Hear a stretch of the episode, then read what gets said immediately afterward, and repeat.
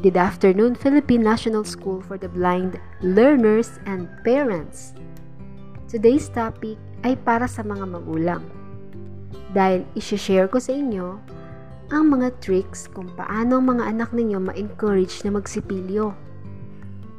Of course, alam ko po na naituro nyo na sa kanila ang kahalaga ng pagsisipilyo. Pero ang tanong, parents, ito ba ay ginagawang regular? Ito ba ay pagtatalunan pa rin palagi? Every time na mag-toothbrush sila? Well, mga parents, may mga katangian tayo na dapat natin ma-inculcate sa ating mga sarili para nang sa ganon, itong paglalakbay natin sa pagtuturo ng pag-toothbrushing ay magbunga ng magandang benefits. Ngayon, ang kailangan po natin ay mahaba ang pasensya dahil magtuturo tayo dito ng paulit-ulit. Lalong-lalo na po sa mga visually impaired na may other disabilities. Pangalawa, kaya kailangan din po natin na magkaroon tayo ng bonding moment sa kanila. Before pumasok yung time ng toothbrushing, po pwede din po kayo na magkaroon ng mga games para nang sa ganun ay ma-encourage silang mag-toothbrush, bumalik yung kanilang energy. Pangatlo, yun po ay pinakahalaga ay yung magkaroon ng mind thoughts ang inyong mga anak na magandang halimbawa ang aking magulang sa pagsisipilyo. Dahil dito po ay inoobserbahan din po tayo ng ating mga anak kahit tayo po ang nagtuturo sa kanila yung bang tinuturo natin sa kanila ay ginagawa ba natin? Iyan po. Ngayon po, ang mga tricks naman para sa pagpili ng magandang toothbrush. Sa ngayon, marami ng mga design ng toothbrush ang naglabasan. Iba't ibang klase ng toothbrush at bristles na may handle, yung iba naman makulay, yung iba naman simple. So para po sa mga bata, kinakailangan po na bago kayo bumili ng toothbrush nila, i-inform nyo na muna sila na kayo ay bibili ng toothbrush nila. Tapos, sabihin nyo po sa kanila yung mga available na toothbrush na gusto nila. Well, of course, kinakailangan yung toothbrush na iyon ay talagang gusto nila kasi yung kasi ang gagamitin nila everyday. At kapag yun ang ginamit nila everyday, they will feel happy na ginagamit nila yon dahil yun ang gusto nila. Tapos po, kailangan i-describe nyo din sa kanila kung gaano ito kalaki o kaliit. Baka po kasi hindi siya fit doon sa bibig ng mga anak ninyo. Maganda yung toothbrush na gusto nila pero malaki naman sa bibig nila. Hindi aabot hanggang dulo.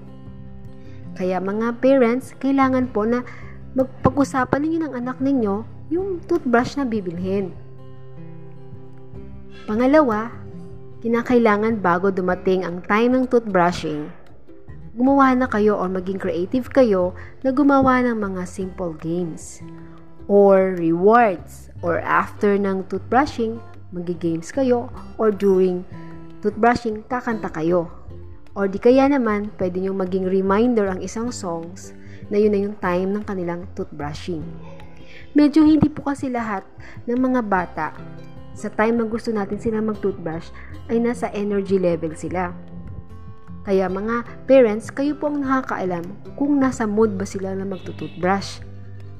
Hindi naman kinakailangan ng katulad ng dati na may oras talaga ng pagtutoothbrush na susunod. Especially sa mga with other disabilities. Kailangan ita-timing din natin yung kanilang energy level. Tapos po, pangatlo, kinakailangan na maging halimbawa tayo sa toothbrushing. Kung pwede nga, sabayan natin sila sa pag-toothbrush. Para nang sa ganon, maramdaman talaga nila na may kasama sila at hindi ito laging pautos or command na kung saan susunod ka or else magagalit ako sa iyo. Ito ay dapat yung kasama mo sila nagtutoothbrush dahil yun ang tamang gawin ng pagtutoothbrush dahil yun din ang kailangan para maging malusog ang isang bata o isang tao.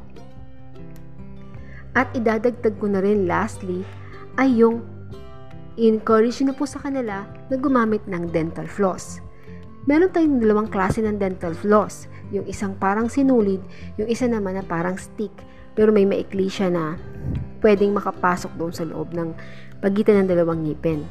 Kaya kinakailangan po na ituro na muna sa kanila, inform nyo na muna sila na sila gagamit ng dental floss, ano ang dahilan, at ano ang magiging epekto nito sa kanila. Much better na gamitin ang dental floss yung poong stick form. Kasi hindi mo na kailangan ng dalawang kamay nang isusuli, ipapasok pa doon sa gitna ng dalawang ngipin. Tapos po, ito po ay mas madaling gamitin ng mga bata. Unlike yung parang sinulit. Okay. Ngayon mga magulang, na-share ko sa inyo yung mga tricks. Di ba po? Una, kailangan pag-usapan nyo na muna yung design ng toothbrush. Ito ba'y bagay sa kanila?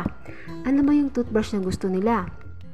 Yung kind ng bristles ng kanilang toothbrush. Marami na po kasi ngayon iba't ibang klase ng toothbrush.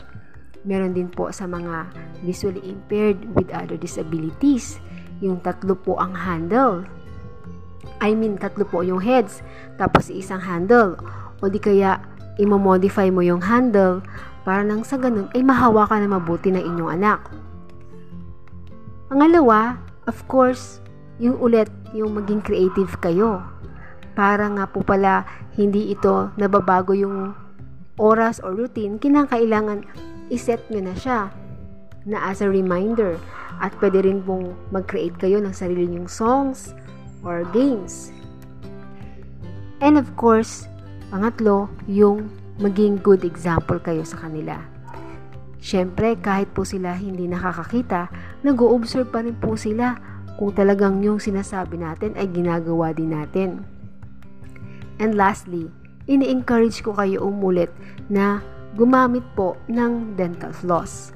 Yung floss po, maganda po sa mga bata, yung stick. Ah, papakita ko po yon dito sa group chat kung anong klaseng dental floss na po pwede pong magamit nila. Okay, I hope na nakatulong sa inyo itong mga tricks na i-share ko sa inyo mga parents. Kung mayroon po kayong katanungan, pwede nyo po akong i-message or tawagan. Again, this is Dr. Lenny B. Maneja, your school dentist here in Philippine National School for the Blind.